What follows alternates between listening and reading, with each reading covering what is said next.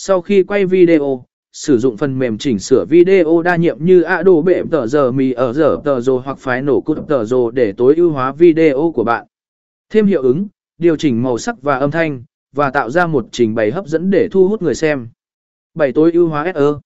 Cuối cùng, đừng quên tối ưu hóa video của bạn cho công cụ tìm kiếm.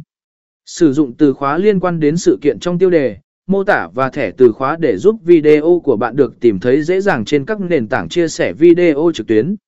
Bằng cách sử dụng những công cụ quay video đa nhiệm này và kết hợp với kỹ năng chỉnh sửa và tối ưu hóa SEO, bạn có thể tạo ra các video sự kiện đẳng cấp, thu hút và ghi điểm trong lòng khán giả. Hãy để video của bạn nói lên câu chuyện và giới thiệu sự kiện của bạn một cách chuyên nghiệp và cuốn hút.